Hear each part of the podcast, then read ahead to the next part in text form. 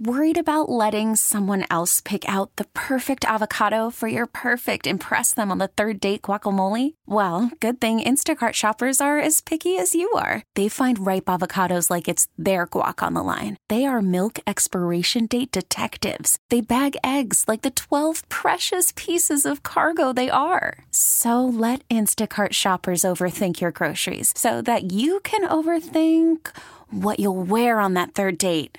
Download the Instacart app to get free delivery on your first three orders while supplies last. Minimum $10 per order, additional term supply. T Mobile has invested billions to light up America's largest 5G network from big cities to small towns, including right here in yours. And great coverage is just the beginning. Right now, families and small businesses can save up to 20% versus AT&T and Verizon when they switch. Visit your local T-Mobile store today.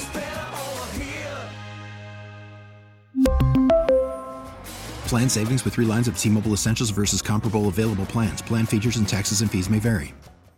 The ultimate pro basketball preview, presented by Odyssey and Locked On Podcast Network. Play in hopefuls. Welcome to another episode of the Ultimate Pro Basketball Preview 2022 presented by Odyssey and the Locked On Podcast Network. This six episode series will answer all of your lingering questions for the upcoming NBA season. Each episode, we will feature a Locked On NBA roundtable with the local experts covering your team every day. A nothing but bet segment. This episode, Matt Moore joins me from the Action Network to talk about all the betting angles from these teams. NBA expert Trysta Krick will join us from the Heat Check podcast. Fantasy expert Josh Lloyd of the Locked On Fantasy Basketball Show will join us. And then later in the series, the voice of NBA draft analysis and Locked On NBA Big Board host Rafael Barlowe will talk about some of the players that these teams could tank for. I'm your host, Nick Angstadt, daily host of the Locked On NBA and Mavericks podcast. But for this series, I'll be your host as we visit with over 30 different experts to get you ready for the NBA season ahead. Today's focus will be the play in teams.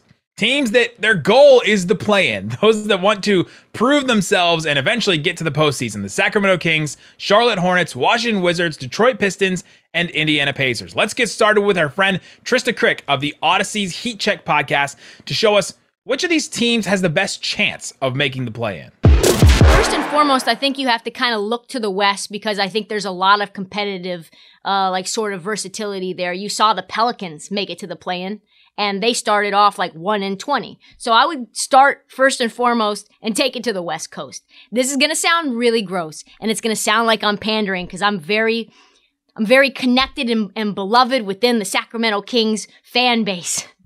And I might be insane. I might be insane, say, test me for some sort of LSD or drugs, but it feels like it's the Kings. It does. No, it does. If Keegan Murray can be who we know he has the potential to be this year, which is rookie of the year, right? A guy who can get you 25 points on any given night, be a really good defender, a really good sneaky rebounder.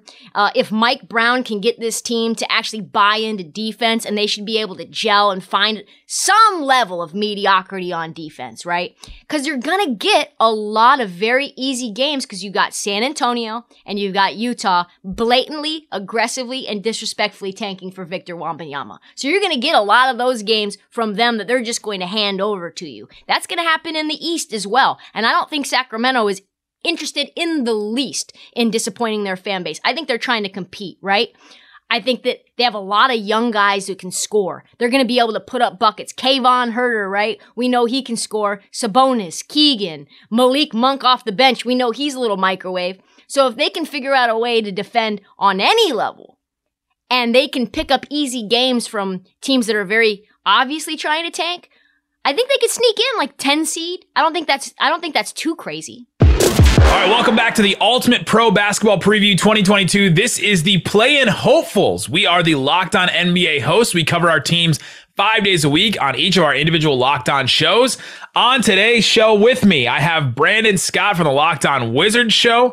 I have Tony East from Locked On Pacers. I have Walker Mel and his sultry tones from Locked On Hornets, an incredible group here. We also are going to be talking about the Pistons and the Kings in this group as well. Gentlemen, let's start with this. What needs to happen for your team to make the play in? And I don't know if I can pick one that's the closest to make the play in, but maybe it's the team that actually did make the play in last year in the Charlotte Hornets. So, Walker, I'll start with you. What needs to happen for your team to make the play in? It's also the only team I feel like that got worse in the Eastern Conference of the teams that actually made the play in. You know, if they didn't get worse this past offseason or if they didn't improve, all the other franchises improved the, the previous offseason, right? Like, you had the Atlanta Hawks go for DeJounte Murray and trade a whole bunch of picks. Now you see even Cleveland get better. Detroit looks like it's a better basketball team. And here's Charlotte after making the play in. They fire James Borrego because it wasn't enough, at least in their minds, considering who they had on the roster. And they get destroyed in the play in, mind you, for the second straight year. Actually, worse than the Pacers game the, the previous year. So no improvement there. um, what has to happen for them to make the play in? What's going to have to happen? Is they're going to have to find some adequate replacing of Miles Bridges, who I don't expect to play basketball for at least a very long time with the Charlotte Hornets team. And I don't know how that's going to happen. The ways that I hypothesize it could happen is Gordon Hayward staying healthy, but certainly can't set your clock to that. PJ Washington is down 20 pounds, looks more athletic it, it, looks like PJ muscle watch season here. Everybody's in the greatest shape of their life in the off season. Seems like PJ has embodied that mantra. Do so we want do we want Hornet center PJ Washington to be down twenty pounds? something. Yeah, we- it's like if I guess not the small ball five PJ, but we do want four and three taking over for Miles PJ to be down twenty pounds. So you know, we'll see about the offensive load that he can share, but also LaMelo just can continuing to ascend up the NBA ranks. Is, is, is he somebody that is a bona fide all star after getting there through the first alternate route last year? And can he actually flirt with an all NBA appearance? I, I, I'm not predicting that happens. I'm saying those are the ways that we can really see the Hornets get in there because right now Vegas has them at a 36 and a half over under win total. That's 11th in the Eastern Conference and it's probably about the right number to put for the Charlotte Hornets. So yeah, uh, it, it was a brutal offseason for them. I mean, absolutely horrific for them and it's why I'm we're in this uh in this group again. Play in hopefuls despite having made it last year and they fired the coach because they expect more. Do you think that play-in is the ceiling for this Hornets team, or do you think that they could go make make the playoffs maybe even this year? I think it's probably the ceiling because it's seven seed, right? Like, yeah. if you go down the Eastern Conference, who are they better than? Who who are you know? Can you get them in a top six seed at the end of the regular season? It's hard for me to do that especially again like a lot of these eastern conference teams improved this offseason or made some type of move. And the hornets the only thing they did was draft mark williams in the first round. Looks like he's kind of out of the rotation according to steve clifford as it Oof. stands currently. Yeah Oof. i know. Yeah brutal especially with the mason plumlee and nick richards as your starting and backup centers. And they brought back cody martin. Uh, those are the moves. That's it. So it, it's not like that screams, hey, we're going to make a big jump into the six seed this year. Yeah, it's probably play in as their absolute ceiling. God, I'm just I'm just fully depressed. Let's yeah. Let's there's a nice primer for the play in hopeful group right there, guys. Take it away. Here's the baton. All right, let's move on to a, to a show that maybe has a little bit more talent on their team and could could maybe make a better case to make the play in. Uh, Brandon Scott from Locked On Wizards. What's the what's what what needs to happen for the Wizards to make the play in and then possibly the playoffs this year? Um, I see three main areas that will propel this team to hopefully get into the plan and maybe the playoffs. Um, one, defense. Uh, this team was not very good defensively. You know, I, um, you know, with the recent trade uh, for Monte Morris and Will Barton and Delon and signing Delon Wright, you know, I think the defense will get better. But obviously, we lose a little defense, uh, losing uh, KCP uh, to Denver. So, you know, but I mean, defense has to get better. You know, with uh, Wes Unseld, you know, his his forte is defense. So it, it, has to improve, you know, especially on the perimeter. Um, two, three point shooting percentage. Uh, we were, again, we were terrible last year, three point percentage. You know, with the addition of Will Barton and Monte Morris and DeLon Wright, um, and strides made by Rui Hachimura and Bradley Beal come back from injury, I see this team being a lot better with a three point shot. And finally, play um uh game planning. Sorry, game planning. You know, Wes said um the big issue last season for the Wizards was uh you know after the trade sending Russell Westbrook to the Lakers and all the pieces we got back was trying to consolidate everybody. And, and it caused a lot of chemistry issues, a lot of issues in the locker room. And so now we don't, it's not so much of the issue this season, but we still have to make a little bit of consolidation. You know, we have a lot of players who can play multiple positions. You know, if you look at, you know, point guard, Monte Morris can play the two guard. Same thing with uh, Delon Wright. You know, Bradley Beal showed that he can run the point. You know, we have a lot of players who can play multiple positions. You know, if you look at Kyle Kuzma, you know, there's questions whether he can play the three or they're going to slide him into power forward. And the same with Rui Hachimura. You know, we have a lot of guys who can fit different roles. So, you know, if we can improve on defense and if we can improve behind the three point arc, and if we can really, really consolidate this team and really get people into the roles, I think that playing, you know, wouldn't be an issue. I could see at our best us being a six seed. I don't know if I hear any of those names that you mentioned and then hear better perimeter defense. Tony and Walker, I don't know if you guys are hearing the same thing, but Monty Morris, Will Barton, like I'm, I do not know if I'm buying like losing KCP. I don't know if I'm buying the the Wizards as a, as a team that could get better on defense. I think it's just got to be sort that sort that offense out and figure out how a Kuzma, Porzingis, Bradley Beal, and like all those other pieces you mentioned, how they just outrun and gun again, like and outscore some of these other teams because uh, I think that's the path for the Wizards. Yeah, for- and, I, and I agree. You know, I, I, definitely agree. But I think the changes there's several factors that changes all season. One, you know, they they hosted a mini uh, camp in L.A. and you know they're already working on chemistry, and chemistry was a huge issue last season. Uh, two, you know, with bringing in MarJon, uh, Marcin Gortat to teach the big guys, uh, Chris Porzingis and uh, Daniel Gafford, you know, I think that's a big plus. And having a veteran like Taj Gibson, you know, defense is is something that you you got to put effort into. You know, you can't necessarily be taught.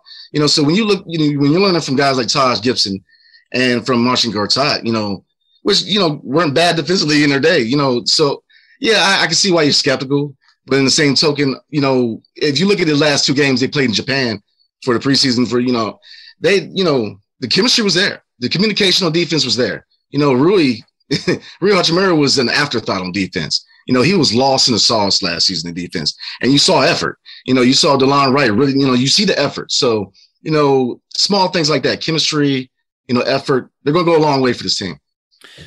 Moving over to the Pacers, uh, the one team here that a lot of people raised their eyebrows to, including the host of Locked On Jazz, who didn't, who took took mad offense to being included in the tankers group. Uh, Tony East, what's the path for the Pacers to potentially make the plan?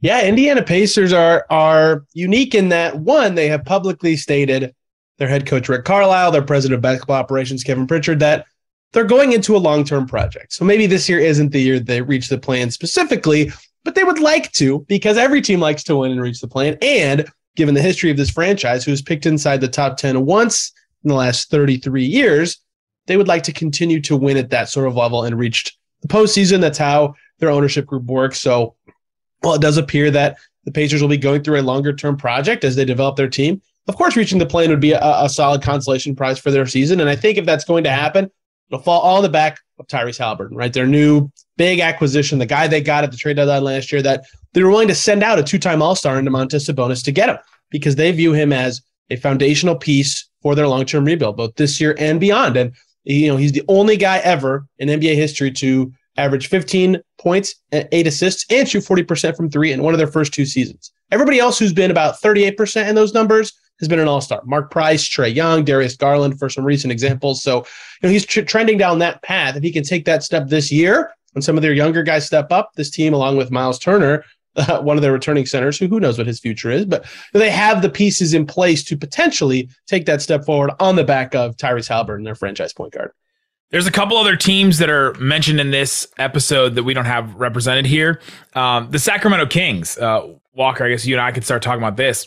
Um, Domantas Sabonis, you have you have De'Aaron Fox. They've added a bunch of talent recently. It seems like the Sacramento Kings are maybe the team with the best case out of this group to make a play in. Are you buying the Sacramento Kings potentially making a run at the play in this year and finally breaking their playoffs their playoff streak, which is now the longest in sports as a as much as a playoff drought? Do, do we count that being broken if you get a nine or a ten seed and reach the play in? Does that count? Does is it a postseason drought? What's the actual what's the actual uh, record? You know, I I don't know if you want to count it. Um, but if if it does count, then sure, this could be that year. Especially if you look back at last season, the Spurs are the team you're going to bring back out. Now the Lakers, depending on you know how much faith you have in that organization right now, LeBron James and Anthony Davis healthy is a good start to get into the play-in tournament compared to any other team that was on the outside. But Minnesota got better. We know Pelicans. Speaking of yep. muscle watch season, Zion maybe looks like he's down about 50, right? Maybe PJ Washington's got some work to do before he catches Zion. So it looks like the Spurs are the team you're looking at. Also Jazz, you know, they would start coming back to the pack, so there's a little bit more cushion for the Kings to reach uh, one of those top 10 spots. Yeah, I, I, probably do think it comes down to them. think you're right.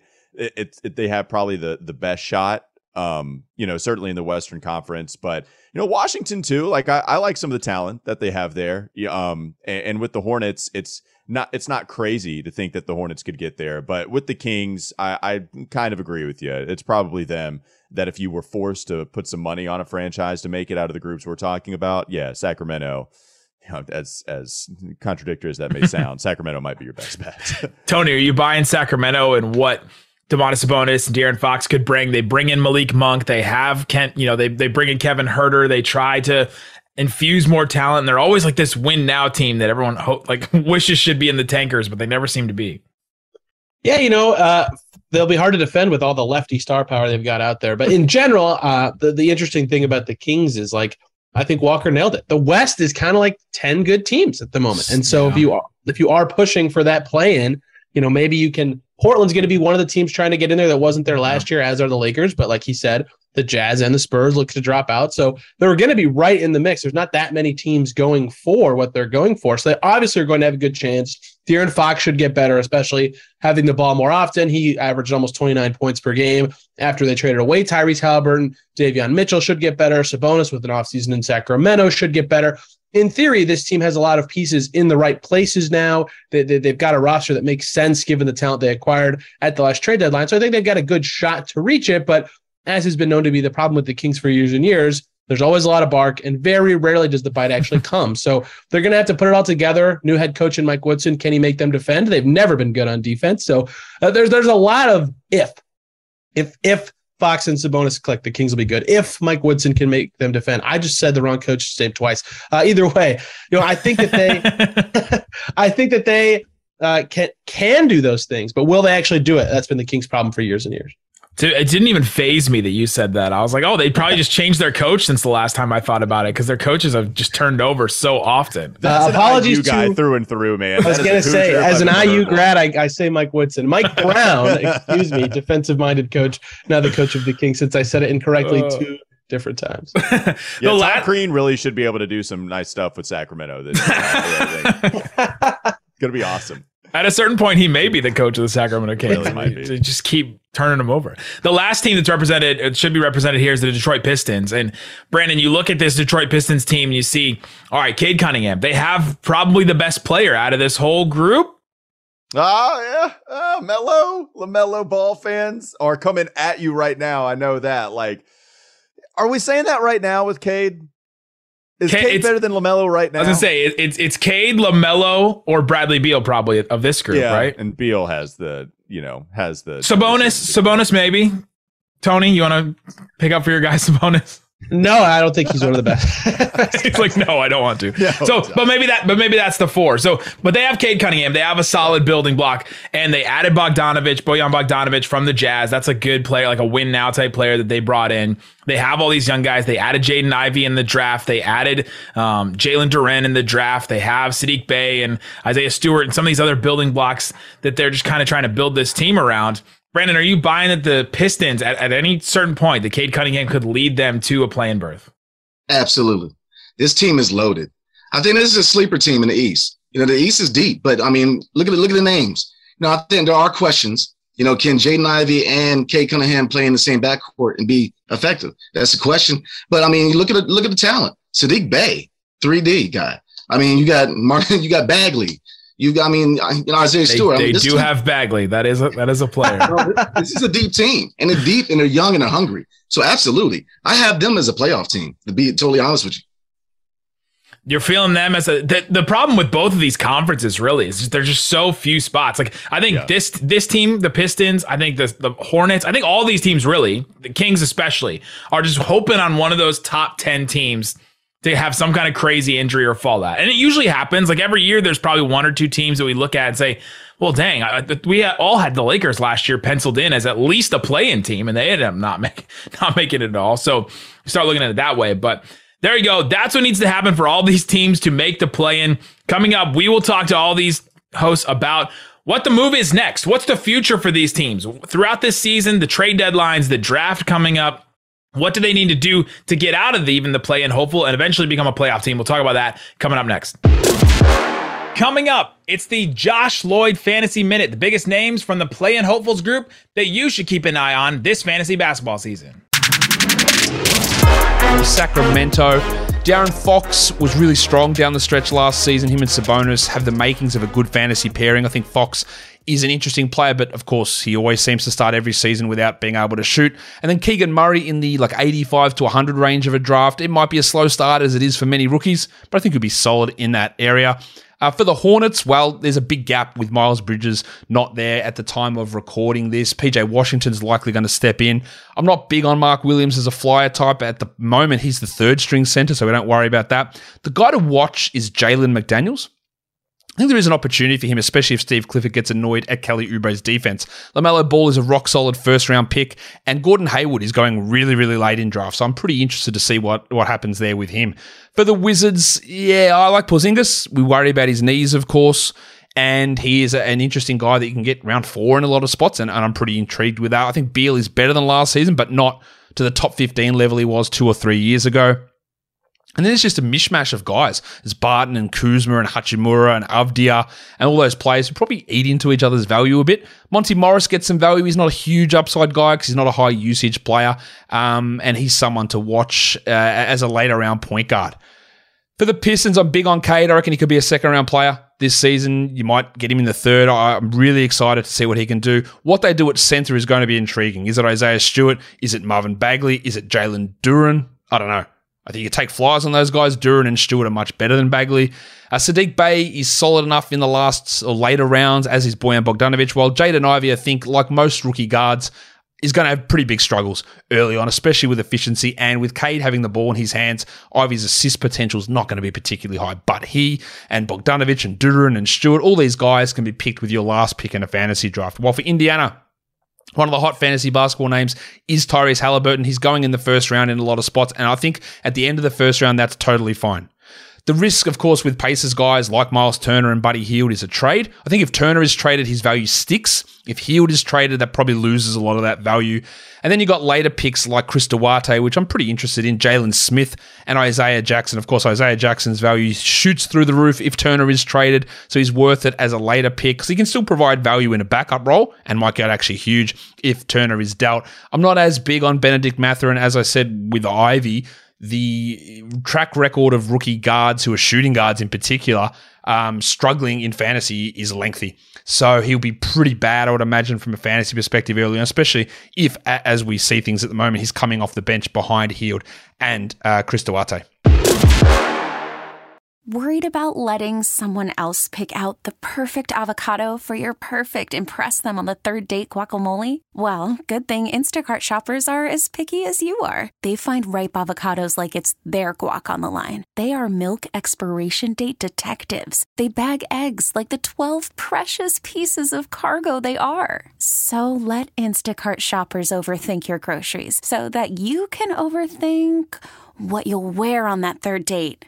Download the Instacart app to get free delivery on your first three orders while supplies last. Minimum $10 per order, additional term supply. Selling a little or a lot?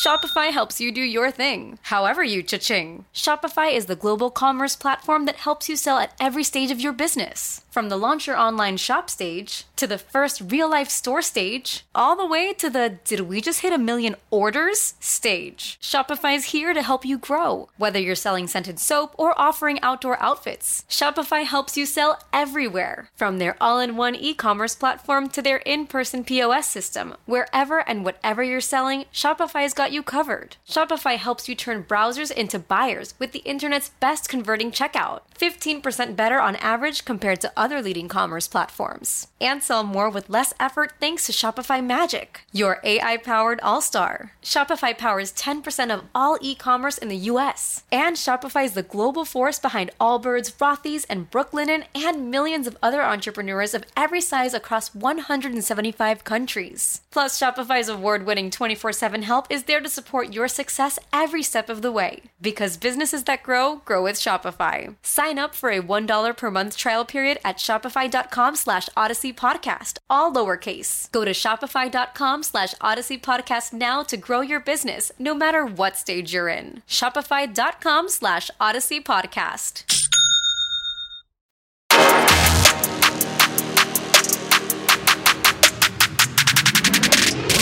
You for being here for another episode of the Ultimate Pro Basketball Preview 2022 presented by Odyssey and the Locked On Podcast Network. Before we continue with our Locked On Expert Roundtable, here's Odyssey's Trysta Krick of the Heat Check podcast on which of these teams are one step away from playoff contention.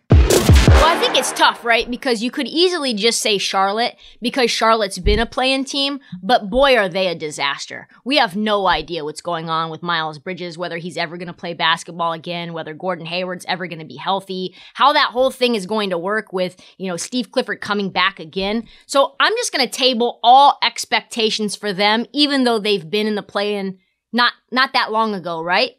I think you have to say, Okay, what were the Indiana Pacers who were very clearly rebuilding trying to do this offseason? They were trying to get DeAndre Ayton. Can they still get DeAndre Ayton? Absolutely. Did it look like Ayton wanted to go to Indiana? Absolutely. Is it possible in January for them to make that move if DeAndre Ayton wants it to happen? Yes. So I think that's the move. Like you look at Ben Mathurin, you look at, I know Chris Duarte, I know he's not going to be like a, a, starter necessarily, but this is a, a guy who can get you some buckets as well. You've got Hallie who's in the mix. Obviously, Miles Turner probably not going to be there long term, but you've got some pieces here, and I think that they're really interesting if you added them with Jalen Smith already to play four, and then a, a, guy like DeAndre Ayton, who they have played together for Phoenix. I think then they're actually a team that could very easily get into the plan. But Ayton's not somebody that you can just pick up off the street. That's going to be a big move that they'll have to make. But that's the move. That's that's the move that they were very clearly trying to do, and that's the move that I think is still on the table for them. All right, back on the Ultimate Pro Basketball Preview 2022. This is the Locked On NBA Roundtable with the play-in hopefuls: the Sacramento Kings, the Charlotte Hornets, the Washington Wizards, Detroit Pistons, and the Indiana Pacers, all here. And we're asking the question. What's the next move that needs to be made for your team to make the playoffs? We can kind of put play in in there as well to make this next step because we don't feel strongly about any of these teams absolutely making the play in or especially the playoffs this year. But Brandon, I'll start with you. For the Wizards going forward, what needs to happen and what moves need to be made for this Wizards team to go from a play in hopeful to a solid playoff team going into the year? Um, I see two things that need to happen. One, we need a consolidation trade like I said, we have too many guys, especially at the three and four positions, that are fighting for minutes. Um, we, you know, this uh, Tommy Sheppard has been very reluctant on moving on from any of these young guys. You know, Corey Kispert, Rui Hachimura, um, Johnny Davis, uh, Deni Avdija. You know, and I think he needs to be a little, you know, take a risky move. You know, because you know, while you know me and Ed, we always say um, it's not really a big three; it's a solid three. You know, Kristaps Porzingis, I think if he's if he's healthy, you know, health has always been the issue. I get it, you know, but you know, the talent's always been there. And you know, Bradley Beal, you know, now that he has a point guard who's going to push the pace and be a distributor, he can slide back into the role that he's been, you know, made his money with. You know, John Wall, Russell Westbrook, they they pushed the ball and they allowed him to be more of a scorer instead of trying to be a distributor. Um, because I wasn't a big fan of him being a playing the point. I was totally against it. But you know, I think we need to move one or two of these young guys and bring in a veteran and really consolidate this roster. And two, I think that Wes Unseld is going to have to sacrifice a part of his system. You know, his offense in Denver, while his defense was the name of the game for him, you know, the pace is way too slow. You know, Spencer Dinwiddie, if you look at him playing the point last season, it was slow. And it really messed up the chemistry of this team. You know, I, I think if he can push the pace and still emphasize defense, this team can go places. And then he went. Then Spencer Dinwiddie went to Dallas, and they told him to slow down even more, which is basically, basically what happened as the slowest team in the league last year. Um, Walker Mill for the for the Charlotte Hornets. What needs to happen going forward? Maybe at the trade deadline, the draft this year, free agency next year. You're looking a year out, two years out. What needs to happen for this Hornets team to get back in to the rising up phase and then to be a playoff team. It is do something acceptable analysis, like anything. Poke them with a stick and just Yeah, do it's- some, like do it- something. I- the, the living embodiment of poking them with a stick, saying do something because there's something was bring back Cody Martin. I've said that a million times this offseason. I don't have any other moves to go to. They were in on the Donovan Mitchell sweepstakes. They it seemed like they were in on trying to bring a second star alongside LaMelo. And it was real 50-50 for me. You know, at at that point, you would be completely gutting your roster in order to land Donovan Mitchell, where I think a lot of people feel like it makes sense for Cleveland. You have so much insurance there. You know, it wouldn't have taken getting rid of all of your talent to get a Donovan Mitchell and then pairing it with what they have still there on the roster, right? With the Hornets. I mean, I love PJ Washington as a, a solid basketball player for a you know a postseason team. I really like him defensively, helps them out a lot. But PJ probably is your most valuable asset that's already grown arms and legs. So outside of first round picks, it's like PJ's it. He really helps your team. You've got salary filler for Donovan and Gordon and and Terry would have had to go whatever player you choose. So is that a team that is going to make a top six spot? I guess my point is, how do they reach? One, it's Lamelo continuing to ascend, becoming a better defender, but also maybe being like a 23, 4, 5 point per game score Like, is that something within his repertoire on top of the seven rebounds and assists per game? Just Lamelo being a flat out stud, right? He's already growing very much so, continuing to get better. And then what is the trade they finally pull off? Because they just haven't made it despite being in the Miles Turner sweepstakes. I mean, Tony, man, we should have done a crossover pod already about 17 times now with a Miles Turner trade coming across our timeline, and we just haven't done it. Just knew it wouldn't. it- it's just not. It's just not going to happen. I do think that's one that would help the Hornets if they could find a way to do it. You know, I'm a, I'm a Miles Turner fan. Um, but it's it's going to take some kind of trade that has been threatened to happen a lot in Mitch Kupchak's tenure that he just hasn't quite felt the the time was right for. Now now you're getting pretty close, especially if if you don't want to tank, and it doesn't seem like they want to. You know, the Miles Bridges situation put him in a, in a really tough spot, but you have to answer. Like, I mean, that this this is the cards you've been dealt.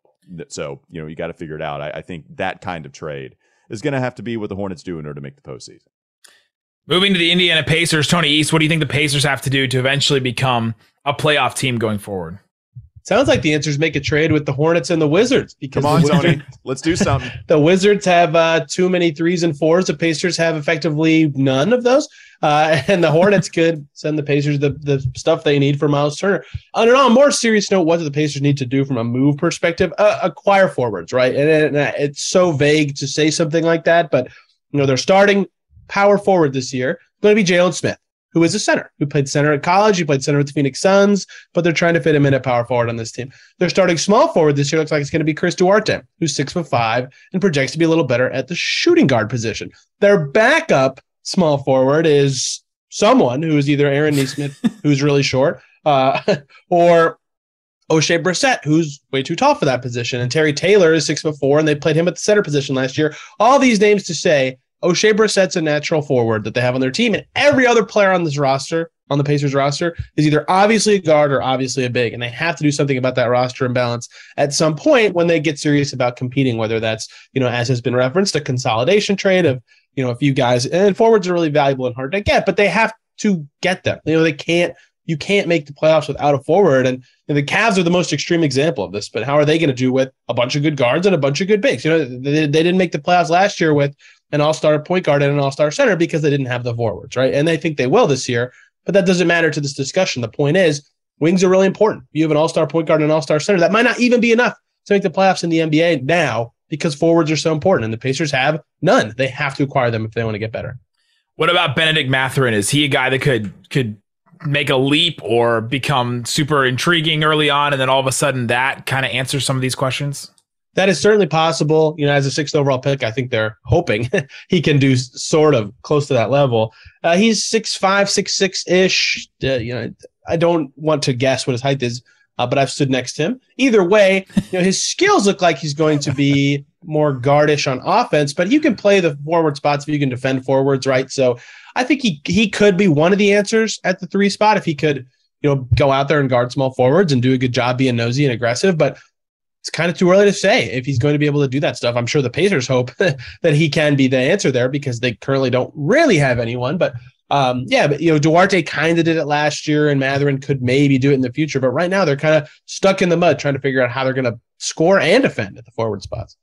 Let's look at some of these other teams. The Sacramento Kings. What do we think they need to do, Brandon? What do you think they need to do to you know to make the playoffs and to move forward? When I look at this team, I say Whew, there's a couple things. I don't know if their roster is just is built net yet to be a, a, playoff team. They would have to find a center that somehow fits with Sabonis that's better than the fit that was with Miles Turner in Indiana because that on paper was like one of the best fits you could have. It's a guy that shoots the three that also defends the rim, can defend in space as well, and that didn't really even work. So I, don't know how to build a team around Domantas Sabonis to make it work so that they're a real good play playoff team. And I don't know that De'Aaron Fox is good enough as a guard to carry all these other guards to get to the point where they, I'm feeling really good about the Sacramento Kings team to be a playoff team. But Brandon, Brandon, what do you see looking forward with this Kings team to be for them to be a playoff team? What would they have to do?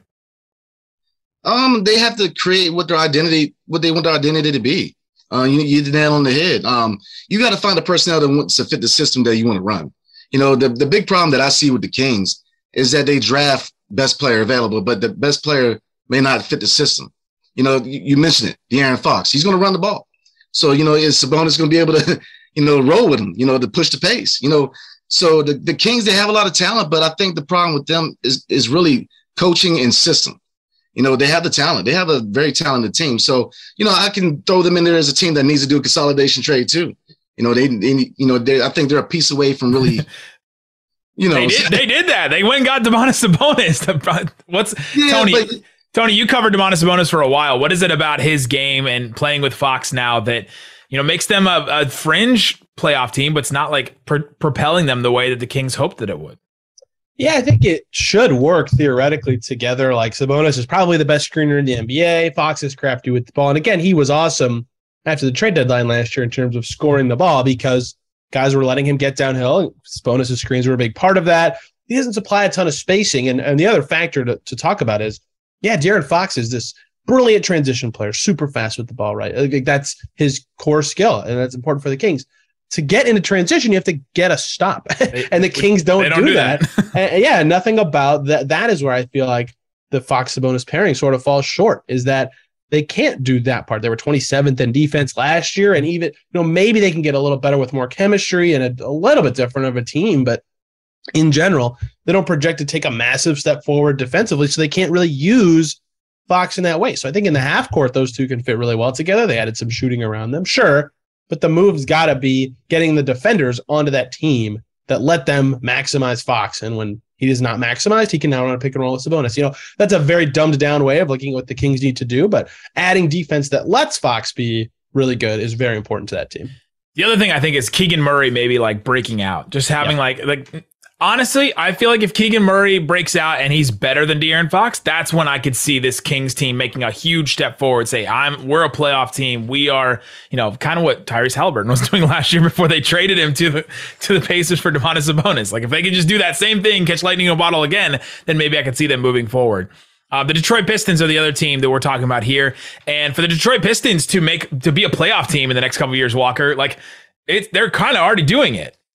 Oh yeah, I mean it, it's internal improvement for them, right? Like notice how we all kind of said maybe make a trade, and I know Tony with the Pacers, you're kind of in this long rebuild, trying to figure out they're going to make a trade at some point with Turner. I don't know. We we can do that joke a million more times if we want, but with, with, with, the Detroit Pistons, hold on, Sham just reported about a possible Turner trade to some destination at some point. Maybe locked on now. Stay tuned. We're yeah. all uploading our videos. Um, but when we talk about the the Pistons are are pretty clearly the most exciting future team in this group, right? Like because there's just so much unknown and you just maybe guess that Cade Cunningham is the best player in this group at that kind of young age. At least he's in the conversation. So to have him to go ahead and get Jaden Ivey, who I loved in the pre-draft process, and of course everybody else did. There's a reason you're a top five pick, and then to also have Jalen Duren, who I, I kind of wanted here mm-hmm. in Charlotte. Yeah, we did for five seconds and then traded him, so that was fun. I'll never forget those five minutes that we had him.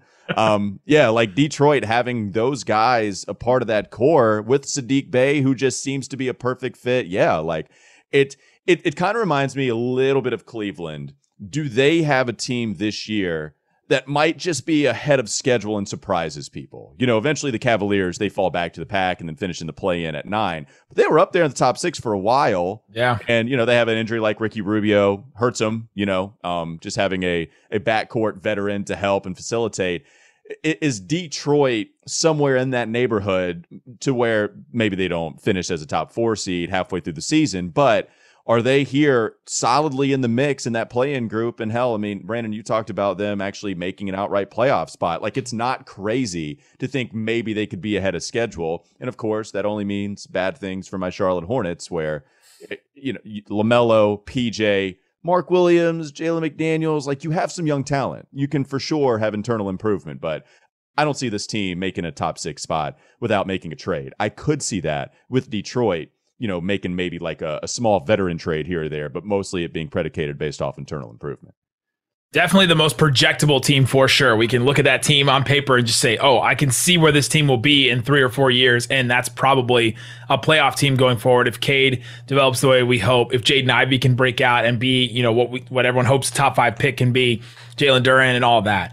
Uh, this you know is what you know what the Pistons remind me of this year is the Atlanta Hawks that year that they had a rookie, um, a rookie Trae uh, DeAndre Hunter. Start no Trae Young second year, rookie DeAndre Hunter, rookie Cam Reddish, right? Second year John Collins. You know they, they were all lining up at the same time, and they won like uh, you know that was a shortened season because of COVID, but they were on like a 28 win pace team, and then boom, they make the conference finals the next year. I feel like this is that Hawks season where all those dudes are young and they're learning to play together, and then the Pistons next year it all meshes and they look really awesome. That's what I think. Yeah. Interesting. You can see that. You can see all the talent start to starting to come together for that team. This has been the play-in hopefuls for the NBA. The Sacramento Kings, Charlotte Hornets, Washington Wizards, Detroit Pistons, Indiana Pacers all have a locked on show that covers their team daily on YouTube and on podcasts wherever you get your, your podcasts. So go ahead and check those out. Thanks so much for hanging out with us, and uh, we'll continue on with the ultimate pro basketball preview 2022. Up next, it's nothing but bet. Which play and hopefuls can get it done? Matt Moore of the Locked On NBA and the Action Network is here to help you win some cash with some betting angles that you need to know. We really need new phones. T-Mobile will cover the cost of four amazing new iPhone 15s, and each line is only $25 a month. New iPhone 15s? Only at T-Mobile get four iPhone 15s on us and four lines for 25 bucks per line per month with eligible trade-in when you switch. Minimum of four lines for $25 per line per month with auto pay discount using debit or bank account. $5 more per line without auto pay, plus taxes and fees. Phone fee at 24 monthly bill credits for well qualified customers. Contact us before canceling account to continue bill credits or credit stop and balance on required finance agreement due. $35 per line connection charge applies. Ctmobile.com. If your day sounds like We need the report ASAP. you deserve Modelo. If you've persevered through,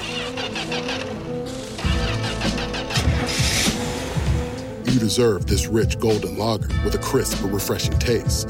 Or if you overcame, Two more reps, two more. you deserve this ice cold reward. Modelo, the mark of a fighter. Drink responsibly. Beer imported by Crown Imports Chicago, Illinois. Continue on the Ultimate Pro Basketball Preview 2022 presented by Odyssey and the Locked On Podcast Network. I'm joined by Matt Moore from the Action Network and Locked On NBA. We're talking about the play-in hopefuls teams. These are the teams that they got some hopes, but their hopes kind of only like land at the play-in. If they can get to the play-in, that'd probably be a successful season for them. Let's start with Oh man, the Charlotte Hornets. Their over under win total is 35 and a half after making the play in the last two years and getting dominated in the playoffs, the, play in the last two years. Um, no Miles Bridges probably for them this year. Just a really rough offseason overall for that team. What's the best bet for the Hornets? So I bet the under. This opened 37 and a half at some spots, which is where I grabbed it. I think it's still good at 36 and a half. I think it's still good at 34 and a half. I think it's good at any number. I've also bet the Hornets for the worst record in the National Basketball Association. Because if you're going to tank this year with Victor Wembanyama and Scoot Henderson making plays and highlight reels, why not go all the way? You know, I, I like the hire of Steve Clifford. I, I generally do. And Clifford's 2 and 0 in his uh, to the over in his first season with the team. He gets buy-in. He coaches discipline that was a big reason that they brought Clifford on board. Was basically it wasn't that Borrego was bad with the X's and O's. The X's and O's actually under James were pretty good, but the locker room was pretty much a mess. They had no discipline. So they bring in Steve Clifford, who's going to bring in a professional atmosphere, professional attitude. And I like Steve Clifford a lot. Do not like this roster. And at some point, they've been trying to shop Gordon Hayward for essentially two years. I've heard him brought up consistently in league circles for two years as a guy, quote unquote, likely to be moved sometime in the future. Now, they haven't been able to move him because of the injury history, but at some point, the contract will get small enough for him to get moved, and then they take a real hit. Terry Rozier has played great for the Hornets, but when I'm talking about Terry Rozier is like, wow, he's like a shining star there for what they have. That's a bad sign. I also didn't like the way LaMelo Ball played last year. Um, I don't have any reason to think that he's going to shift gears defensively or that they're going to be decent at all. Their roster isn't built to play well defensively. Steve Clifford said, like, oh, we got to play fast. This, this team is built to play fast. Clifford teams have never played fast. So there's going to be a lot of tension there between trying to get this team to play defense with a bunch of young guys that don't know what they're doing and then also trying to run the ball and play offensively. That combination, I think, is going to be difficult.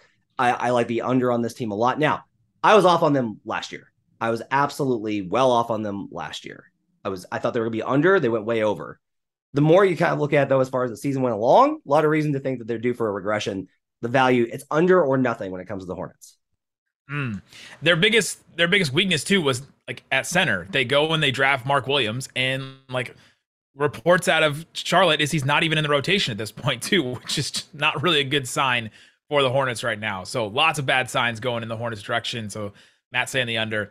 Um, the Washington Wizards are kind of a, a team that I don't know, they're just kind of hanging out in their area. Their over unders 35 and a half too. It's like not bad vibes, not great vibes. Bradley Beal still there, resign. Porzingis, Kuzma, Rui. They got a lot of dudes, but what's the bet for the Wizards? I like the over. I like the over Hmm. quite a bit. Um, I'm not. I haven't bet it yet. We'll see if the market really kind of hammers them if they go the other direction. So there's a chance that this could be the team that goes the other way, right? Just completely tanks out and tries to get Bradley Beal, Victor Wembanyama. Uh, I don't have any confidence that if things get tough, Victor, that Bradley Beal is going to stick around. Um, and by that I mean like just signed his extension, so he won't be traded. But he's proven that he'll put his health and his situation and is totally willing to be like, oh, played 40 games. My work here is done. And so, and that's fine. Take care of your body, get that bag. But the baseline for this team, I think, is it, it's a buy low spot because so many of these guys in the rotation Kyle Kuzma, Will Barton, Monte Morris, Rui Hachimura, uh, Kristaps Porzingis, who Nick, you know, from his uh, stellar and, and well received time in Dallas. you have to bring Um, that up. a lot of those guys are just solid. Like they give you some good stuff, but the injury risks here are very real. There's a reason to stay away from it. It's the injury stuff. They just might get completely hurt. Beal's out, Porzingis is out. They can't stay above 500. They reverse course and shift down. But if you tell me that they're going to have decent health and actually pursue a playoff spot, if if ownership is like, I want to make the playoffs, I think this team goes over. It's a low number for a veteran team. Those to me are buy low spots. I like the over a little bit for the Wizards. The Sacramento Kings made some big moves last year. They traded for Domantas Sabonis. They added some free agents this offseason. Their over under right now, as I see it, is 34 as a win total over under. For a team with two like pseudo all star type players in Fox and Sabonis, 34 seems so low to me. What's the bet for the Kings?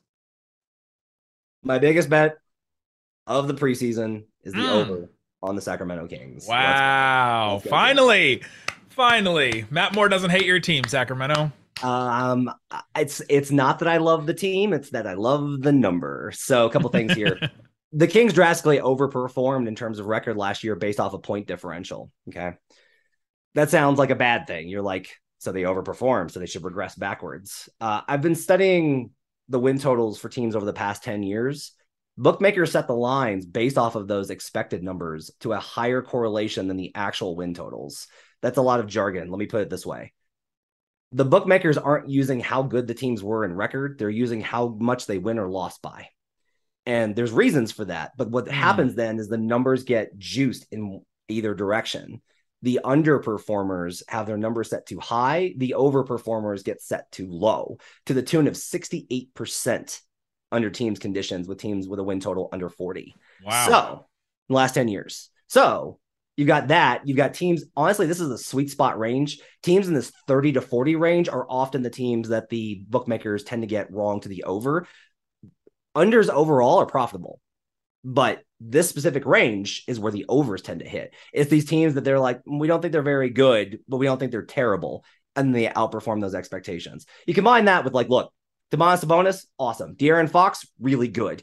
I'm high on Davion Mitchell. Love Keegan Murray. Like Mm-hmm. there's there are guys Harrison Barnes, capable NBA player. They and they added guys like Kevin Huerter. There's a mandate very clearly to get this team in the playoffs. I don't think it's gonna happen because the West is insane, but it's enough for me to get this over at such a low figure. Low 30s? Yeah. The Kings are the over bet for me of the season. 34. I mean, 34 is so low in the NBA. Yeah. Uh, love that as a, as a big bet. The Detroit Pistons, low as well. 29 is their over under. Um, Cade Cunningham, they bring in Bojan Bogdanovic maybe to add some veteran presence. They add Jaden Ivey and Jalen Duren in the draft. Any thoughts on the 29 for Detroit, or is there a better bet? This one's been juiced up, and I don't think there's any value anymore. So this opened, there were some books that actually opened at 26 and a half. It immediately popped up to 27 and a half, 28 and a half, and now we're 29 and a half. Like betters clearly like the over. This is the fun young team that everybody wants to bet the over with. Yeah. Hey Cunningham and Isaiah Stewart and Jaden Ivey and all these guys, Jalen Duren, like all League these pass team. Yeah, right. The league pass team. Uh, I'm high on a lot of their guys. I love Beef Stew. What a nickname for Isaiah Stewart. It's amazing. Um, I love Jaden Ivey. Total, like he is a tough dude. It's he's gonna get buckets. Um, love Saddiq Bey. Saddiq Bey, after he sh- shook off those early season shooting woes, which the Pistons literally shot like a team from the 1940s, like they were doing plumbing jobs for their real job. Like once they shook that off, Saddiq Bey was on was liquid fire for a lot of the season. He's really good. I love Saddiq Bey. I actually have a small, tiny little nibble on him for most improved player. Ooh. But but if you're gonna bet this now, I would tell you that you should probably bet the under because it's been juiced up so much. You've got value. You got teams usually just don't make this jump. They don't go from 22 to to 30 wins. Over the last 10 years, that rate has been something like 25%. It just does not work out well for teams to make that kind of a leap. Love Cade Cunningham. Like that's why it's probably not going to be a bet for me. I'm not going to bet the under because I don't want to bet. I don't want to bet against Cade Cunningham and Jaden Ivey and all these guys. And like the number's low enough that a couple of fluke wins can really make you sweat late in the season. And if they're a little high and the bottom teams are so low that they can't catch them in the tank, Detroit will try and keep winning. So that's a concern. But at this point, I would tell you there's no value in betting the over at 29 and a half. So they win 23 games last year. Their over under is 29. The Mavericks, when they first had Luka, first year was they won like 33 games. Then the next year they go all the way up to 43, like a 10 win jump. Now they did add Porzingis in that, but what's stopping a Cade Cunningham Detroit Pistons team from not making that same kind of leap? That, I think you have to look at the veterans, right? So even though Dorian, I don't think was was what he is now, you got guys like Tim Hardaway Jr. You've got like Right. veteran component that they tried to put around Luka to help him out. Like the Mavericks did not go full youth movement. It was like a middling kind of weird roster, and then like let's just drop Luka into the middle of it. Oh hey, he's a top five player in the NBA. We're pretty good now. Um, with Cade, so many of these got Jaden Ivey, Saddiq Bey. They're still playing Killian Hayes for some reason. Look, I liked Killian Hayes as a prospect, but you gotta quit trying to make this happen, Detroit. Oof. You gotta gotta let it go. Um, Stewart, Duren, like all these guys are, are super young. The vets are on the bench, and there's there are good guys there, like Cory Joseph, Alec Burks. Like Burks' plus minus last year was tremendous. There's like there are dudes that will help the Pistons off the bench. They have good veteran leadership, but I don't know if they're going to play enough because you want to develop the young guys, and young teams typically don't win in the NBA. So that that would be my counter to the Mavericks comparison. The last one, Indiana, Indiana Pacers, over under 23 and a half. They have Tyrese Haliburton. They haven't made that Lakers trade yet. The one that's just sitting there, the, the Miles Turner and Buddy Hield trade. Um, what's the play for the Indiana Pacers? I got colleagues that really like uh, Tyrese Haliburton for most improved. The track record has said that if your team is not above 500 and not in the playoff race and you're not in all star consideration, you no longer in consideration for most improved player. Um, I just bet Saddiq Bey, who does not fit any of those categories. say, you're a good stats bad team guy at that point. Let's just be, very clear. Those guys that have one in very rare instances, they're worth it the long numbers. They're just not the best value on the board. My point here is with Indiana, I really wanted to, I wanted an angle to bet the under because I think that they are transitioning to a tank. I think they are transitioning to really try and rebuild. I think they are transitioning to get in the Wembanyama Scoot Henderson race. And they're within range of trying to do it. I dug into the numbers.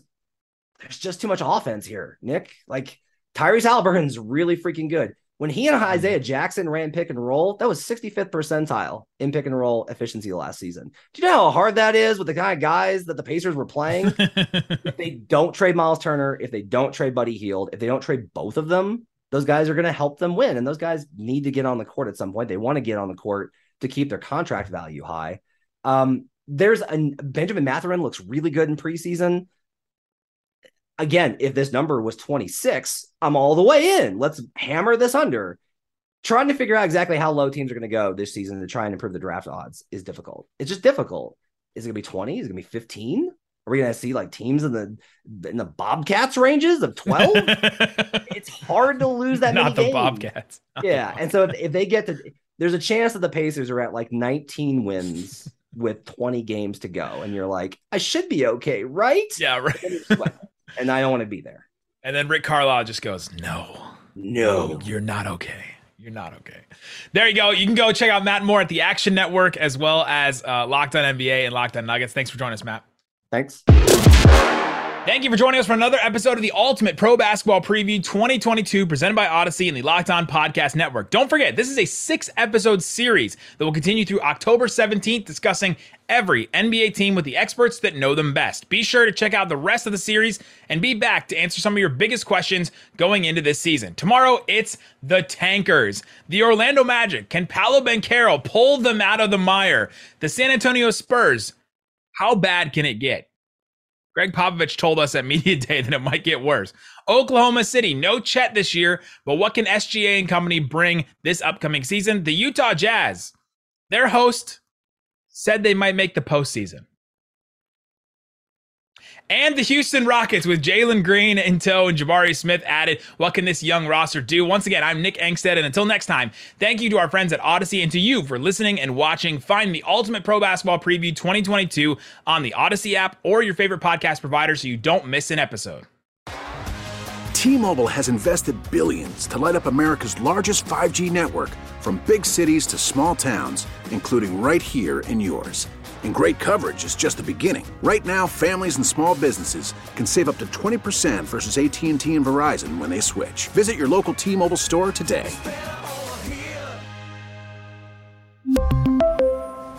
Plan savings with three lines of T Mobile Essentials versus comparable available plans. Plan features and taxes and fees may vary. Oh, Protect your vehicle's engine with a full synthetic oil change and save with Mobil 1 at O'Reilly Auto Parts. Purchase five quarts of Mobil 1 full synthetic motor oil and receive a $10 O'Reilly gift card after rebate. See store for details. With your Mobil 1 purchase, you'll also receive two times points during O Rewards Bonus Points Month at O'Reilly Auto Parts. Oh, oh, oh, O'Reilly Auto Parts. We get it. Attention spans just aren't what they used to be heads in social media and eyes on Netflix. But what do people do with their ears? Well, for one, they're listening to audio. Americans spend 4.4 hours with audio every day. Oh, and you want the proof? Well, you just sat through this ad that's now approaching 30 seconds. What could you say to a potential customer in 30 seconds? Let Odyssey put together a media plan tailor made for your unique marketing needs. Advertise with Odyssey. Visit ads.odyssey.com.